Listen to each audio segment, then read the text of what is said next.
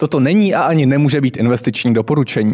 Vítejte v novém díle pořadu Sůl nad zlato, který moderuji já, Vojtěch Kristena, se mnou je ve studiu Martin Slaný, hlavní ekonom skupiny DRFG. Martine, vítejte. Dobrý den. Naším pořadem vám chceme pomoci zorientovat se v ekonomickém prostředí, dělat informovanější rozhodnutí a nepodléhat pochybným finančním radám, kterými je v poslední době internet zaplavený. Dnes budeme mluvit o hrubém domácím produktu, o HDP, o tom, co všechno tenhle magický ukazatel měří a také co neměří. Proč největší evropské ekonomiky v posledních letech nerostou, jak se HDP měřilo ve středověku a zda bude růst HDP i do budoucna hlavní mantrou ekonomů. Martina, ještě jednou vítejte ve studiu. Dobrý den. Dobrý den. Eh, kdybych u vás na zkoušce řekl, že HDP je v sumě eh, soubor veškerého zboží a služeb, které dané území, daný stát za určité období vyprodukuje, dostal bych Ačko? Dostal byste Dčko. Dčko. Protože uh, se do, do, do slova a do písmene sčítají jabky a, jabka a hrušky a automobily a parní turbíny. Takže tak to ne, ujasněme. Takže je to hodnota ano. všech statků a služeb, které se vyprodukovaly na daném území během daného roku. A ještě tu hodnotu někde musíme zjistit a musí projít trhem, takže to tržní hodnota všech statků a mhm. služeb, mm-hmm. které se vyprodukují v dané ekonomice. Proč je HDP mantrou ekonomů? Proč je to zdaleka ten nejdůležitější ukazatel, na který se hledí? Proč vlastně veškeré inflace, nezaměstnanosti a podobné indikátory jsou jakoby pod tímto, tímto měřítkem, tímto ukazatelem? No, protože nás eh, všechny určitě zajímá obecně asi otázka vlastně eh, ekonomii od začátku, všechno začíná od Adama, stejně tak ekonomie, od Adama Smise. A ta jeho, ta jeho kniha uh, slavná, tak se jmenuje Pojednání o podstatě a původu bohatství národu. Takže on si taky položil otázku, kde se vlastně tvoří to, to bohatství, co je zdrojem hospodářského, hospodářského růstu a to je určitě základní otázka makroekonomie. A, a zajímá nás, jaké jsou zdroje toho růstu a proč ten hospodářský růst neprobíhá na nějaké lineární trajektorii, lineárně, hmm. ale proč dochází k hospodářským, hospodářským výkyvům. No a k tomu potřebujeme mít nějaké ukazatele. A řekněme, v průběhu času se vytvořil hrubý domácí produkt, který má samozřejmě řadu ale a řadu potíží a, a, a věcí, které uh, neumí, neumí měřit, ale je to takový, řekněme, základní ukazatel, který se snaží nám zachytit řadu věcí, jak, to, jak si ta ekonomika stojí v čase, jakou má dynamiku, hmm. uh, tak uh, řekněme, můžeme pomocí toho ukazatele porovnávat jednotlivé země nebo regiony mezi sebou hmm. z hlediska vyspělosti, tak ho ale využíváme i k tomu, že řadu jiných ukazatelů, pokud eh, máme jenom samu o sobě, tak nám nepřináší nějakou významnou informaci. Vy z typu jsme tady mluvili eh, v nějakém díle o dluhu, tak pokud řekneme, že dluh české eh, ekonomiky je tolik a tolik tisíc miliard korun, tak samo o sobě nám to neříká nic. Ale když to vztáhneme k té produkční schopnosti ekonomiky, k tomu hrubému domácímu domácímu produktu, tak už najednou můžeme hmm. ty jednotlivé země porovnávat. Hmm. Eh, vy jste zmínil, že se HDP vytvořil v průběhu času. Mě zaujalo, že vlastně ten koncept není tak úplně starý, že, že, že vlastně eh, vzniknul až v minulém století.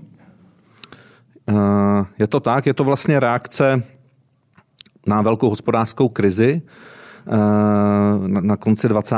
20. let, kdy ve 30. letech dostal přímo za úkol Simon Kazněc, slavný ekonom té doby, vytvořit vlastně nějaký všeobjímající ukazatel, hmm. ve kterém by nějak eh, dokázal pomocí nějakého teda souhrného indikátoru analyzovat eh, pokles během té velké hospodářské, eh, hospodářské krize. Takže vytvořil něco, co se nemenovalo HDP, ale řekněme předchůdcem toho hrubého hmm. domácího produktu a pak až po druhé světové válce se vlastně ustálilo termín hrubý domácí produkt a postupně se, řekněme, nějak rozšiřoval a modifikoval. Hmm. Jak se teda hrubý domácí produkt nebo výkonnost ekonomik jednotlivých měřili například během první světové války?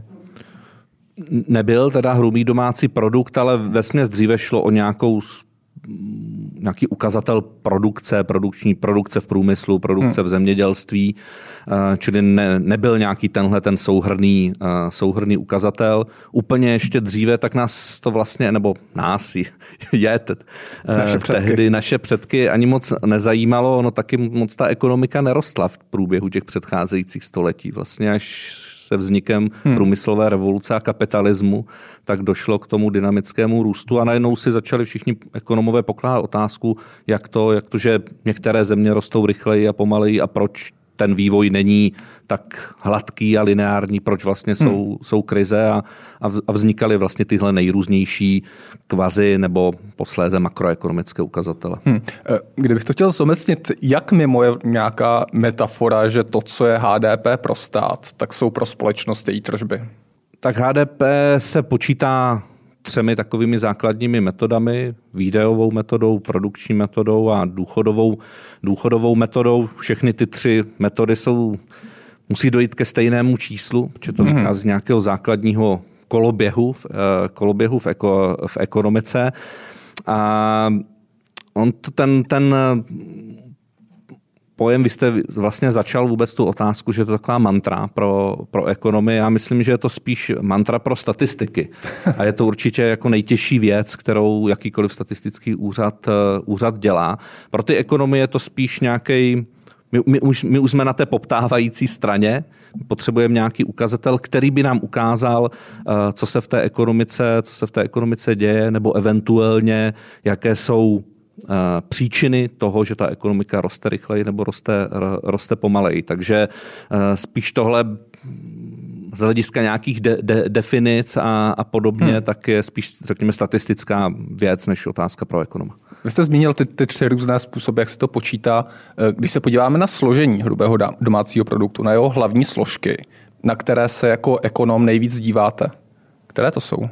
No, z- zase závisí jako, že samo o sobě HDP, když jsme to řekli, toho tržní hodnota všech statků a služeb, tak je sečteme v roce 2021 něco přes 6 bilionů korun, 6100 miliard, něco takového. No samo o sobě nám to číslo neříká nic. Takže my teď s tím číslem můžeme právě sledovat řadu věcí, takže buď můžeme sledovat jak jsem tady říkal, tu ekonomickou dynamiku, jestli se nám ta produkční schopnost zvětšila, a zase musíme si dát pozor, jestli se nám zvětšila ta hodnota jenom díky tomu, že se nám všechno to zboží zdražilo, anebo jsme toho vyprodukovali víc. Protože mhm. hodnota je cena krát množství, řekněme obecně.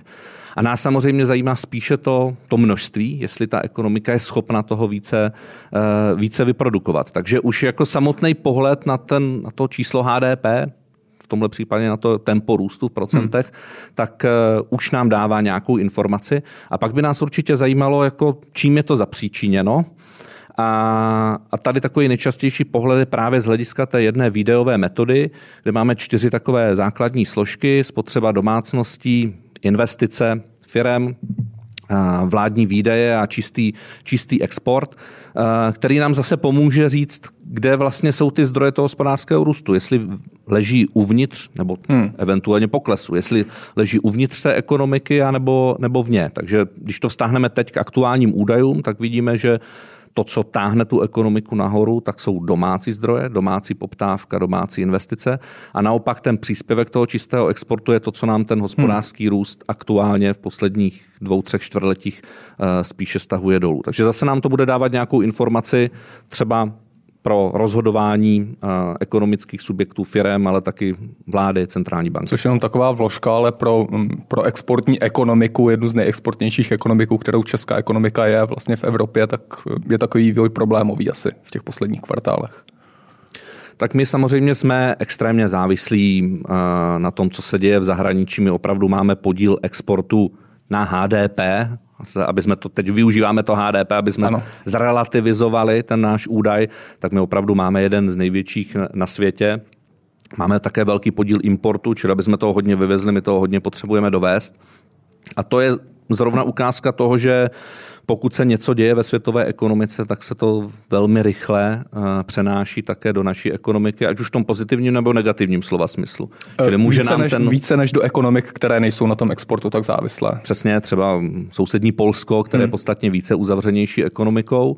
Takže jsme to ostatně mohli vidět i při té předcházející krizi 2008-2009, kdy právě ten zahraniční obchod to byl ten první kanál, který vlastně uštědřil šok té české ekonomice a stáhl ten hrubý domácí produkt hmm. dolů, což něco takového se v podstatně menší míře stalo v Polsku a vlastně polská ekonomika tehdy nezaznamenala záporné tempo růstu HDP jako, jako ta česká. Ale byla tehdy, myslím, jediná v Evropě, na která rostla. Přesně hmm. tak. Když se podíváme eh, vlastně zpátky k tomu teoretickému konceptu, když se podíváme na, a teď záleží, jak tomu budeme říkat, šedá ekonomika, nebo černá ekonomika, nebo stínová ekonomika, ale ta neoficiální ekonomika, která tak eh, jde bokem té, té oficiální, eh, oficiální ekonomiky těch, těch čísel, které se započítávají. Jak velké je to zkreslení pro ten reálný hrubý domácí produkt? No je Protože jsme tady začali tou definicí toho HDP, tržní hodnota všech statků a služeb. A ono, ne všechno se tam vleze do toho. My bychom samozřejmě chtěli být nějaký úplně ideální případě ukazatel, který by zahrnoval veškerou tu produkci všech statků a služeb. A nás opravdu zajímá všechno bez ohledu na to, jestli je to etické, neetické, hmm. hezké, škaredé nebo já nevím jaké. Ale uh, řada věcí prostě za A tím trhem neprojde, Vys eh, typu domácí práce. Můžeme si doma potřebu vymalovat byt, tak si sám můžu vymalovat byt, anebo si zavolám firmu a pokud si zavolám firmu, tak mi poskytla nějakou službu a to je najednou mhm. příspěvek mm-hmm. do hrubého domácího produktu. Když si to vymaluju sám, tak to nikde není zaevidováno. Ve výsledku se mi zvětšil blahobyt, mám vymalovaný byt, možná stejně dobře, jak od toho, od toho malíře, ale v tom HDP najednou mám, mám rozdíl, nezahrnuje volný čas, některé negativní externality a, a taky šedou ekonomiku, což je něco, co třeba projde tím trhem, ale špatně se to eviduje, nebo ty subjekty to nechtějí evidovat, čo? takže tam zahrnujeme práci na černo a, a, a korupci a vyhýbání se daňových povinností, ale i, i bych řekl, nemusí to být jenom jako věci, které jsou nelegální na první pohled, ale bartrová směna, když se hmm. domluvíme, hmm. že, že poskytnu tady rozhovor do Infa a vy mi za to přijdete vymalovat ten byt, tak si poskytli Bartou směnu, asi nás nikdo jako kvůli tomu neza, nezavře. A, nebo... vy byste si teda moc nepolepšil asi. Teda. Takže eh, to všechno, to, to všechno tam je, prodej drog, prostitu, prostituce a tak dále. Jasně. A my se to zase snažíme eh, v ekonomii nějak odhadovat a ty odhady se pohybují, řekněme, někde pro českou ekonomiku někde mezi 10 a 15 procenty HDP. Neboli kdybychom to tam uměli zahrnout, tak by to HDP nebylo hmm. těch 6100 miliard v roce 2021, ale řekněme 7000 miliard. Hmm. Tím pádem veškerý ten prodej drog, pašování cigaret, ty barterové obchody jsou zahrnuté v tom oficiálním HDP formou odhadu? Uh, no úplně všechno tam není, protože některé ty práce na černo a barterovou směnu tam neumíme zahrnout, ale, hmm. ale třeba zrovna prostituce je součástí toho oficiálního vykazování, jak jste říkal, odha, odhaduje se. Uh, protože, jak jsem tady říkal, nás opravdu zajímá ta, ta skutečnost, ideálním případě všechno to, co se poskytlo, ať už je to hmm. prostě legální, nelegální, etické, eh, etické nebo, nebo neetické. Ale eh, co je, myslím si, možná ještě důležité říci, protože těch to číslo 10-15% HDP možná, že vypadá jako opravdu velmi, velmi vysoké, eh, tak je to něco, co je, co je pod průměrem. Takže nejrůznější údaje nebo ty odhady, které se, eh, které se dělají pro země světa, OECD, Evropy, hmm. tak ukazují, že česká ekonomika je v tomhle pod průměrem světa, pod průměrem zemí OECD, pod průměrem zemí EU. Eh, není na tom tak dobře jako Švýcarsko, Rakousko, to jsou vlastně země, které mají nejnižší podíl, někde 5, 6, 7 hmm. ale jsou země jako Albánie, kde třetina podle odhadu té produkce prostě v téhle šedé stínové, hmm. Eh, stínové ekonomice. A co je ještě možná důležitější, že ten podíl eh, klesá. Čili mm-hmm. objem té šedé ekonomiky roste, protože se taky zvyšují ceny všech těch nelegálních Statku, nebo pololegálních aha. statků a, a, a služeb, ale ten podíl na tom skutečně vytvořeném HDP, HDP klesá, takže možná, že ten podíl o, o, o zemi skorumpované a, a já nevím, jakými všemi nešvary prolezlé, tak je v realitě trošku jiný než mediální obraz. Já myslím, že ten mediální obraz takový ani úplně není. Já si pamatuju takový ten test plnou peněženkou, který výzkumníci pohodí na ulici a v tom, myslím, chronicky dopadáme docela dobře v první čtvrtině, myslím se, umistujeme ve světě. Ale zpátky k HDP. A když se, než jsme se potkali dneska, jak jsem si projížděl eh, vývoj HDP eh, z největších světových ekonomik vlastně v posledních 15-20 letech. A když se podíváme na ten největší s výjimkou Německa, to znamená na Itálii, na Španělsko, eh, na Francii samozřejmě, tak oni za 15 let vlastně klesli reálně, respektive jejich, jejich reálný HDP klesnul od roku 2008. Uh, tak eh, zase on, ta, ta HDP, buď se díváme, řekněme, na ten dlouhý a krátký, krát, dlouhé a krátké období. Buď se díváme na to krátké období, to je vlastně o čem jsme se bavili teď, anebo se podíváme na dlouhodobý, na ten vývoj, na, na ten dlouhodobý, vlastně. dlouhodobý hospodářský vývoj, něco, co říkáme, jak se vyvíjí ekonomická vyspělost, Přesně blahobyt. Tak. Uh, byť, uh, byť to HDP jsme si řekli, že úplně ne, nerovná se blahobytu. Uh, nicméně přesto je to, uh, já to vždycky studentům na vaše říkám, to je nejdůležitější, nejdůležitější věc na světě je HDP. No, že kvůli HDP jste tady teď na té škole. A kvůli HDP tady můžeme vysokému HDP dělat tenhle ten, tenhle hmm. ten pořád. A, takže všechno s tím HDP souvisí, si možná můžeme říct za, za, za chvíli. Ale pokud se opravdu podíváme na ten dlouhodobý vývoj toho hrubého domácího produktu, tak e, samozřejmě se mezi zeměmi liší. Jsou země, které svoji ekonomickou vyspělost, kterou nejčastěji měříme jako podíl hrubého domácího produktu na obyvatele, takzvané paritě kupní ano. síly, abychom zohlednili tu kupní sílu jedné té peněžní jednotky, na kterou to přepočítáme, tak jsou země, které relativně rychle rostou, kam určitě patří česká ekonomika. Jsou země, které velmi dynamicky rostou, azijský tygři, asi nejznámější příklad. Jsou země, které stagnují, vy jste tady zmínil právě tu Itálii a hmm. Francii, a jsou země, které jsou na tom velmi špatně, třeba Ukrajina. Hmm. Když se podíváme na ty země, které stagnují, proč stagnují? Proč největší evropské ekonomiky stagnují? v tom delším období. Skutečně se bavíme o 15 letech posledních, kdy, kdy, kdy vlastně ta změna je hmm. extrémně nevýrazná. Hmm.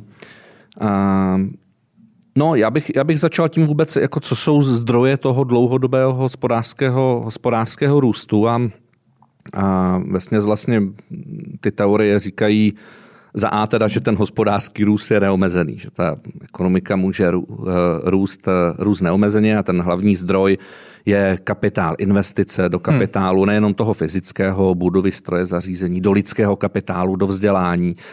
A, a všechny tyhle ty inovace, technologie, více investic, více úspor, aby jsme mohli z něčeho ty investice financovat, schopnost akumulovat kapitál, investovat do sebe, do svých dětí a tak dále, tak se samozřejmě tomu potřebuje nějaké prostředí, instituce, tomu e, ekonomové říkají, lepší ochranu vlastnických práv, vymahatelnost, e, garantování těch vlastnických práv, aby ten trh dobře, dobře fungoval.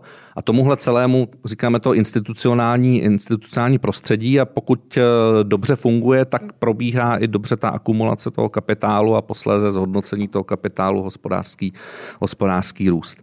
No a Řekl bych, že tak, jak obecně platí, že ten západní svět vyhrál to v úvozovkách soupeření s ostatními zeměmi v tom právě, že dokázal během těch e, posledních staletí a desítek let vybudovat kvalitní instituce, které právě zaručují to, že mám soukromé vlastnictví, hmm. ochranu těch vlastnických práv a, a, a proto můžu s radostí investovat třeba, eh, třeba do toho svého lidského, lidského kapitálu a, a, a tím v konečném důsledku popohánět ten hospodářský růst v té, v té zemi, tak eh, bych řekl, že obecně v těchto těch zemích západní Evropy dnes spíš vidíme trend, že najednou přichází nejrůznější regulace, omezení, které které vlastně zhoršují kvalitu těch institucí a poskytují pak horší podmínky pro ten dlouhodobý hospodářský, hospodářský růst. A řada prvků v té ekonomice, které myslím, že v konečném důsledku mají negativní dopad, jako je třeba euro a podobně. Mm-hmm. Eh, co to znamená pro Českou republiku, když odhlédneme teď od eura a od nejistého výhledu a tak dále. Ale eh, čeká nás vlastně vzhledem k našemu zapojení do Evropy a tomu, že jsme provázaní a tak dále, spoustu regulací přejímáme a tak dále, tak čeká nás podobný výhled dříve nebo později. Tedy, že po tom, co po tom našem prudkém růstu, který zažíváme posledních pět let, dejme tomu od roku 2015, takže sedm let, takže začneme stagnovat? No tak když jsem tady říkal, že předpokládám je, aby dobře fungovaly trhy, tak proto ekonomové mají rádi to, když ty trhy, když ten trh může fungovat a když máme ekonomickou svobodu, hmm. prostě ne, neregulujeme, ne, ne, nedotujeme, nepokřivujeme ten trh, ale necháme ho, necháme ho fungovat, necháme naplno rozplynout ty motivace a ty, ty incentivy těch jednotlivých hmm. účastníků a, a všechny tyhle ty regulační věci, tak samozřejmě omezují ty jednotlivé impulzy, incentivy, eh, řekněme, ohýbají ty motivace těch jednotlivých, eh, těch jednotlivých účastníků a to v konečném důsledku vede k nějaké menší aktivitě eh, všech těch, všech těch subjektů v ekonomice. Takže já jako obecně z toho samozřejmě z té přemíry regulace, která tady je, tak eh, mám jako negativní, hmm. negativní očekávání a pro mě to určitě nepředstavuje dobrou zprávu a pokud ta evropská ekonomika chce si udržet své postavení, tak myslím, že by se měla otočit opačným hmm. směrem. Jenom abych to shrnul, tady ten tlak regulací mimo jiné i z Evropy povede k tomu, že bude větší tlak na český růst, který bude ve výsledku nižší. Chápu to správně. Tak ono se to samozřejmě bude strašně špatně měřit a dokazovat, protože to je ta otázka, co by bylo, kdyby. Kdyby něco, kdyby něco nebylo, ale prostě obecně platí, že čím je ta země více ekonomicky svobodná, čím lépe, lépe fungují trhy, tak eh, v konečném důsledku to vede k většímu hrubému domácímu produktu na obyvatele, k větší ekonomické vyspělosti, k většímu blahobytu, ať už ho měříme jakkoliv, eh, jak, jakýmkoliv, eh, jakýmkoliv ukazatelem. A to má samozřejmě i jako zásadní dopad na další, bych řekl, neekonomické aspekty, protože větší ekonomická vyspělost tak taky vytváří ostatně větší poptávku po řekněme, kvalitě politické svobody, po kvalitnějším životním prostředí, vede k, k lepšímu hmm. zdravotnictví, sociální péči a tak Jasně. dále. Eh, na závěr pojďme trošku z toho teoretického konceptu do toho praktického. Vy jste hlavní ekonom skupiny, investiční skupiny DRFG. Eh, co pro vás osobně znamená eh, hrubý domácí produkt? Jak s ním pracujete? Jaký má vliv na to, co reálně děláte, na vaše doporučení, na vaše rady, na to, co kam investovat a tak dále?